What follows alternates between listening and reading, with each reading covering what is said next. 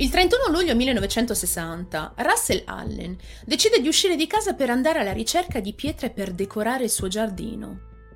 L'insegnante di Las Vegas sale in macchina e guida lungo l'autostrada principale tra la sua città e Phoenix. Sotto il caldo sole di luglio, Russell cerca le sue pietre, sperando di trovarne una preziosa, una perla rara da aggiungere alla sua collezione. L'uomo ancora non sapeva però che la perla che avrebbe scoperto, sepolta nel vasto deserto del Nevada, sarebbe diventata uno dei più grandi misteri d'America. La scoperta ha avuto luogo a Congress, in Arizona, che nel 1938 era diventata una tetra città fantasma, persa in mezzo al nulla. Sulla Olamo Road, Russell vede un piccolo corpo parzialmente sepolto nella sabbia. Vicino al corpo erano state scavate altre due buche, come se qualcuno avesse cercato di dissimulare il corpo, facendo diversi tentativi, prima di lasciarlo lì, dove è stato ritrovato. Il corpo sembrava essere quello di una bambina. Le autorità vengono immediatamente avvertite e poco dopo arrivano sul luogo. Dopo le prime analisi, deducono che doveva essere morta da almeno una o due settimane. Il calore estremo aveva accelerato il processo di decomposizione, cancellando diversi indizi importanti. Per esempio, il suo viso era irriconoscibile, era impossibile fotografarlo per l'identificazione. A volte nei casi di John e Jane Doe, la polizia pubblica le foto post-mortem della vittima, chiedendo l'aiuto del pubblico per identificarla. In questo caso, però, sarebbe stato irrispettoso nei confronti della bambina e non sarebbe servito minimamente a nulla. Il volto era completamente sparito. La causa della morte non ha potuto essere stabilita con certezza, ma gli esperti hanno ritenuto che si trattasse certamente di un omicidio. Le sue ossa erano leggermente carbonizzate perché il suo o i suoi assassini avevano cercato di bruciare il suo corpo dopo la morte, rendendo l'identificazione ancora più difficile. Vicino a lei è stato trovato un piccolo coltello da tasca arrugginito e macchiato di sangue. A tutt'oggi non si sa con precisione se questo oggetto fosse collegato alla scena del crimine o meno. I poliziotti allora iniziano a guardarsi tra di loro, ponendosi tutti la stessa domanda. Come faremo ad identificarla? Ed è proprio in quel momento che decidono di chiamarla Little Miss Nobody, ovvero la signorina Nessuno o la piccola Miss Nessuno. A volte, nei casi di Jenny e John Doe, come avrete visto e capito dai video precedenti, gli unici indizi utili che gli investigatori hanno in mano per identificare la persona ritrovata sono gli oggetti personali, gli indumenti e alcune caratteristiche fisiche particolari. Una marca di biancheria intima, un dente storto, un tatuaggio. Tutto questo può aiutare durante l'identificazione o comunque permettere di comprendere il contesto familiare il lavoro o altro ancora. Il marchio della biancheria intima, per esempio, può aiutarci a ridurre una zona di ricerca, permettendo di identificare un paese preciso, l'epoca in cui ha vissuto, circa la sua altezza, il suo peso e a volte anche la sua classe sociale. I denti della vittima sono probabilmente la prova più duratura, anche molti anni dopo la decomposizione di un corpo. Le informazioni dentali sono essenziali per l'identificazione di un cadavere. Per quanto riguarda le cicatrici, queste sono segni distintivi che possono eventualmente aiutare ad eliminare potenziali corrispondenze. Nel caso Little Miss Nobody, gli investigatori hanno dovuto usare lo stesso processo per cercare di capire chi fosse realmente. Little Miss Nobody era quindi una bambina bianca con i capelli castani. Secondo le analisi delle ossa avrebbe avuto tra i 2 e i 9 anni, un intervallo di età piuttosto ampio. Tuttavia aveva ancora i denti da latte, il che può aiutare a restringere questo intervallo. Probabilmente aveva tra i 2 e i 6 anni al massimo. Inoltre i suoi denti erano in buone condizioni.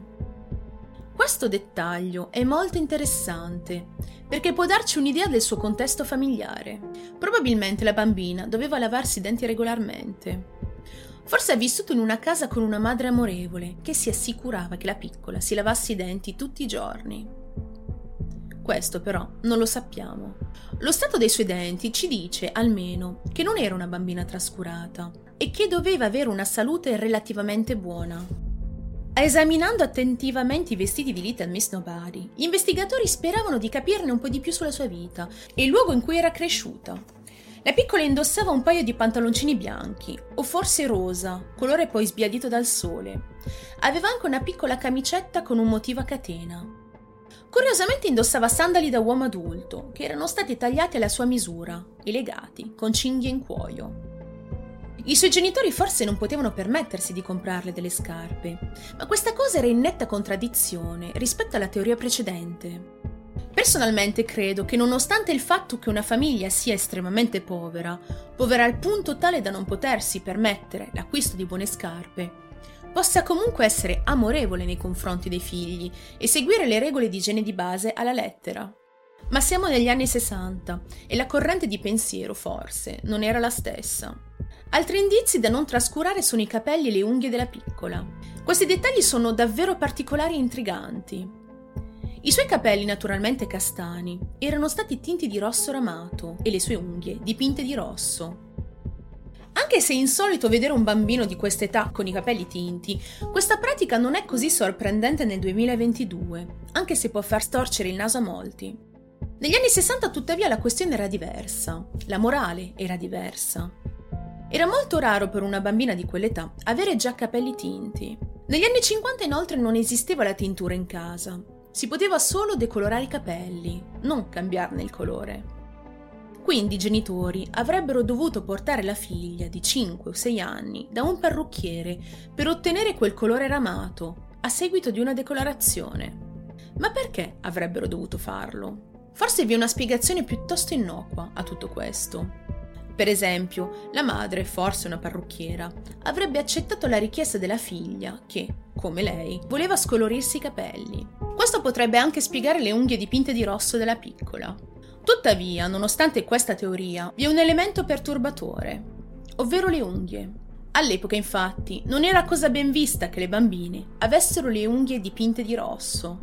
Anzi, era proibito, soprattutto nelle scuole elementari, e questo perché il colore rosso era un po' tabù, un colore da non associare soprattutto dalle bambine di quell'età. Quindi questi elementi porterebbero a delle teorie più oscure. In un primo tempo è legittimo chiedersi la provenienza della piccola. Forse non aveva nemmeno la cittadinanza americana. Gli esperti sono stati in grado di identificarla come bianca, ma questo non significa necessariamente americana. In Arizona gli ispanici costituiscono il 31% della popolazione, dato che lo Stato confina con il Messico. La bambina forse era figlia di immigrati clandestini. Questo potrebbe spiegare i suoi sandali troppo grandi, forse sostituiti in fretta e furia durante il grande passaggio della frontiera. I suoi bei capelli erano stati tinti di un colore più chiaro, forse per farla sembrare più simile a una vera americana. Forse i suoi genitori le avevano dipinto le unghie di rosso per la stessa ragione. La piccola, forse, era morta accidentalmente, ma i suoi genitori non potevano rischiare di portarla all'ospedale o chiamare la polizia, proprio per colpa del loro status. Forse, per tutti questi anni, avrebbero taciuto sulla sua morte per paura di essere deportati in Messico. Questo sarebbe tragico, ma possibile.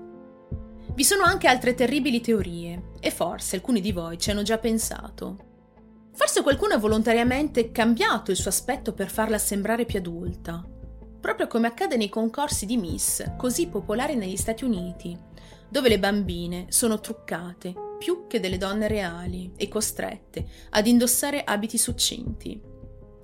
Ovviamente parlando di Miss, non si può non pensare al tragico destino della piccola John Bennett Ramsey, una mini Miss, che è stata trovata assassinata all'età di 6 anni. Forse, nel caso di Little Miss Nobody, qualcuno avrebbe voluto trasformarla per poi approfittare della sua innocenza e far profittare anche altri individui. Forse Little Miss Nobody è stata rapita. Ma ritorniamo un secondo all'indagine e lasciamoci da parte tutte queste teorie.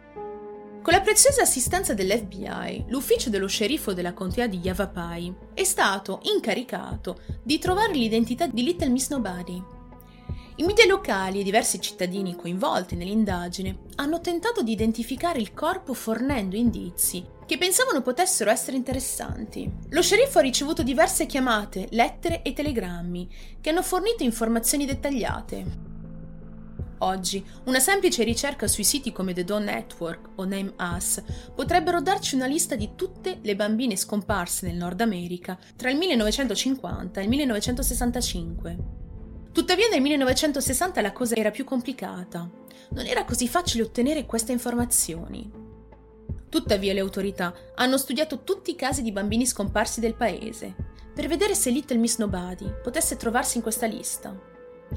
Hanno anche interrogato un certo numero di delinquenti pericolosi che avevano commesso atti criminali contro i bambini, ma nonostante i loro sforzi non è stato trovato nulla. Ad un certo punto, in mezzo a tutti questi casi risolti di persone scomparse, nell'agosto 1960 la polizia si imbatte in una pista interessante. Il rapimento di una bambina, la cui data potrebbe coincidere con il caso della piccola Little Miss Nobody. Il 21 luglio 1960, dieci giorni prima del ritrovamento del corpo, Sharon Lee Gallegos, di 4 anni, viene rapita nel New Mexico, lo stato confinante con l'Arizona. Sharon potrebbe essere Little Miss Nobody? L'età, la vicinanza geografica e le date potrebbero corrispondere. I vestiti che Sharon indossava al momento del rapimento erano diversi da quelli ritrovati su Little Miss Nobody, ma i vestiti possono essere cambiati facilmente dopo un rapimento. Forse i suoi rapitori le hanno tinto i capelli per mascherare il suo aspetto e non per metterne riconoscimento. Questa all'epoca era un'ipotesi molto interessante, ma non si aveva modo di poterla confermare. Il 10 agosto 1960 ha luogo il funerale della piccola Little Miss Nobody. Grazie ai generosi contributi dei cittadini locali, la piccola è stata sepolta in un vero cimitero. Più di 70 persone hanno partecipato al suo funerale. Sulla sua bara, blu pallido, una targa recitava Figlia di Dio, data di nascita sconosciuta, data di morte sconosciuta. Inoltre è stato inciso un versetto di Matteo, Beati i puri di cuore. Dopo anni di silenzio, l'indagine è stata riaperta nel 2018. Il corpo della piccola Little Miss Nobody è stato riesumato per raccogliere il suo DNA e inserirlo nel database del National Center for Missing and Exploited Children. Negli ultimi anni, grazie ai progressi della tecnologia, diversi casi di Jane e John Doe sono stati finalmente risolti. Tra questi vi ricordo la Lime Lady, Grateful Doe, Orange Sox e Walker County Jane Doe, di cui vi ho parlato nei mesi precedenti. Tutte queste persone sono state identificate non solo attraverso il test del DNA, ma anche attraverso il coinvolgimento degli internauti. Dopo l'esumazione, la sorella di Sharon Lee Gallego ha accettato di fornire il proprio DNA per essere confrontato con quello di Little Miss Nobody. Questa piccola Jane Doe, forse, era la sua amata sorella perduta da tempo. Purtroppo, o per fortuna, quando i test sono risultati negativi, questa ipotesi è stata scartata.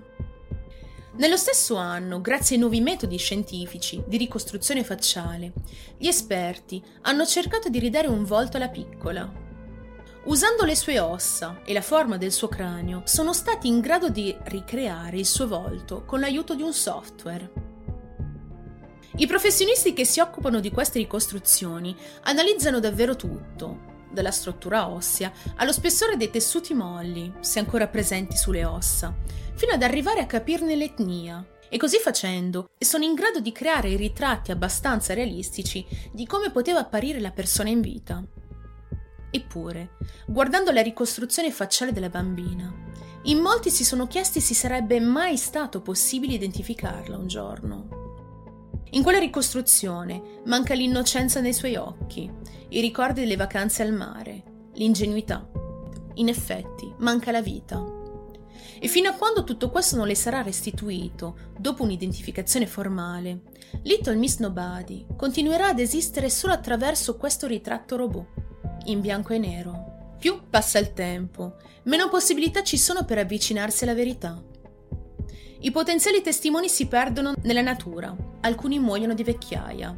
Le prove fisiche vengono cancellate dal tempo che passa e i cold case come questo perdono importanza agli occhi del pubblico.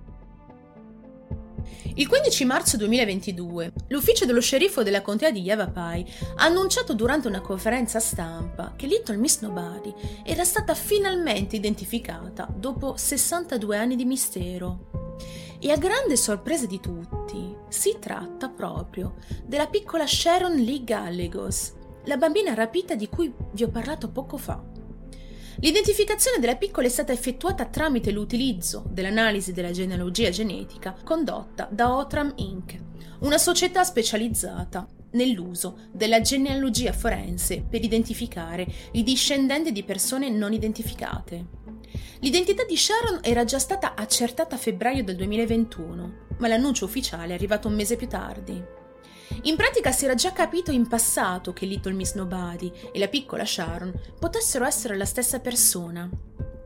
Ma a seguito della non corrispondenza con il DNA della sorella biologica, secondo alcune fonti, o di un cugino, secondo altre, questa ipotesi era stata messa da parte. Questa volta l'analisi è stata fatta a partire dal DNA del fratellastro della bambina.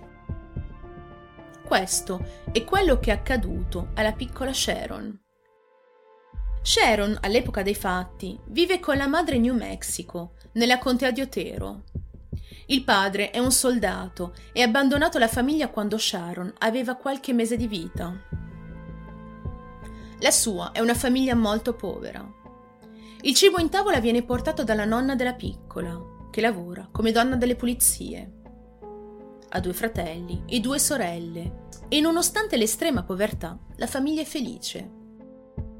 Nel quartiere in cui viveva era ben voluta da tutti e aveva moltissimi amici. Era in effetti ispanica e non caucasica, come si pensava in un primo momento, e soprannominata affettuosamente la ghera, una parola usata tipicamente in Messico, da quel che ho letto, per indicare una persona di carnagione chiara. E la piccola Sharon era molto più chiara rispetto ai suoi fratelli, nei giorni precedenti alla sua scomparsa, la madre nota che la bambina si comporta in modo strano. Si isola da tutti, gioca molto meno con gli amichetti del quartiere ed è terrorizzata da qualcosa, rifiutando addirittura di uscire di casa. In un primo tempo la madre non presta attenzione a questi piccoli dettagli, a quel comportamento ritenuto da molti diverso dal solito. Un giorno, addirittura, la piccola, terrorizzata, si mette a piangere dopo aver visto passare davanti a casa un'auto verde, supplicando la madre di aprirle la porta per farla entrare. Secondo gli investigatori, questo è il chiaro segno che la bambina, giorni o settimane prima del suo rapimento, era stata addocchiata e disturbata da qualcuno con un'auto verde sviluppando questo senso di paura estrema da non permetterle nemmeno di uscire davanti a casa per giocare con gli amici in tutta tranquillità. Il 21 luglio 1960, poco prima delle tre del pomeriggio, Sharon si trova dietro casa della nonna e gioca con altri bambini. Quando, ad un certo punto, un uomo ed una donna sulla trentina si avvicinano a lei Vanno direttamente da lei, non facendo minimamente attenzione agli altri bambini. Le propongono di comprarle degli abiti nuovi e delle caramelle, se la piccola avesse accettato di salire in auto con loro. L'auto in questione è una Dodge di colore verde, del 1951 o del 52, ed è molto sporca. La bambina rifiuta, ma i due la prendono con la forza e la mettono sull'auto, e questo davanti agli altri bambini. Dopo qualche minuto i bambini decidono di raccontare tutto quello che avevano visto i genitori e viene chiamata la polizia. Ma oramai era troppo tardi. La piccola Sharon era già lontana. La donna è descritta come bassa, in sovrappeso, bionda e sporca, quasi quanto la sua auto. L'uomo è descritto come basso, magro, con i capelli biondi e lisci e con un naso molto pronunciato. Malgrado l'eccellente lavoro dei poliziotti dell'epoca, né l'auto verde né la piccola Sharon vengono ritrovati. Come accade spesso, una coppia rapisce un bambino per due motivi principali. Per delle ragioni di infertilità ed un desiderio estremo di avere un bambino che può portare delle persone disperate a commettere un gesto così estremo, ma avendo trovato il corpo senza vita di Sharon, questa teoria è messa rapidamente da parte per delle ragioni sadiche, come nel caso di Michel Fourniret e Monique Olivier, storia di cui vi ho parlato qualche mese fa, quindi per motivi sessuali. Il fatto di aver trovato dello smalto rosso sulle sue unghie, sfortunatamente, lasciano pensare che questo fosse il vero motivo del rapimento. Come se non bastasse qualche giorno dopo il rapimento della bambina, una donna che corrispondeva perfettamente alla descrizione della donna che avrebbe rapito la bambina, chiede nella chiesa del quartiere delle informazioni sulla famiglia Gallego, partendo poi all'improvviso durante la messa.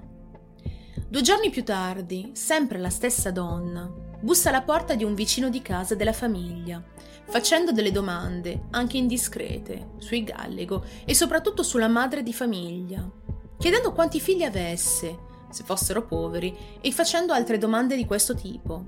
Il vicino chiede allora il motivo della sua curiosità e lei risponde, dicendo che voleva proporre alla donna un lavoro per aiutare lei e la sua famiglia. Da quel giorno, questa donna non è mai stata più rivista nel quartiere. Una decina di giorni dopo, il corpo senza vita di Sharon verrà poi ritrovato da Russell Allen, Oggi i suoi rapitori saranno probabilmente deceduti, ma molte domande rimangono ancora senza risposta. Perché Sharon ha subito questa tragica fine? Che cosa le è accaduto nei giorni precedenti alla sua morte? Perché è stata rapita? E soprattutto, chi sono i suoi rapitori? Ed è con tutte queste domande che si conclude la storia di Sharon Lee Gallegos conosciuta per oltre 62 anni come Little Miss Nobody.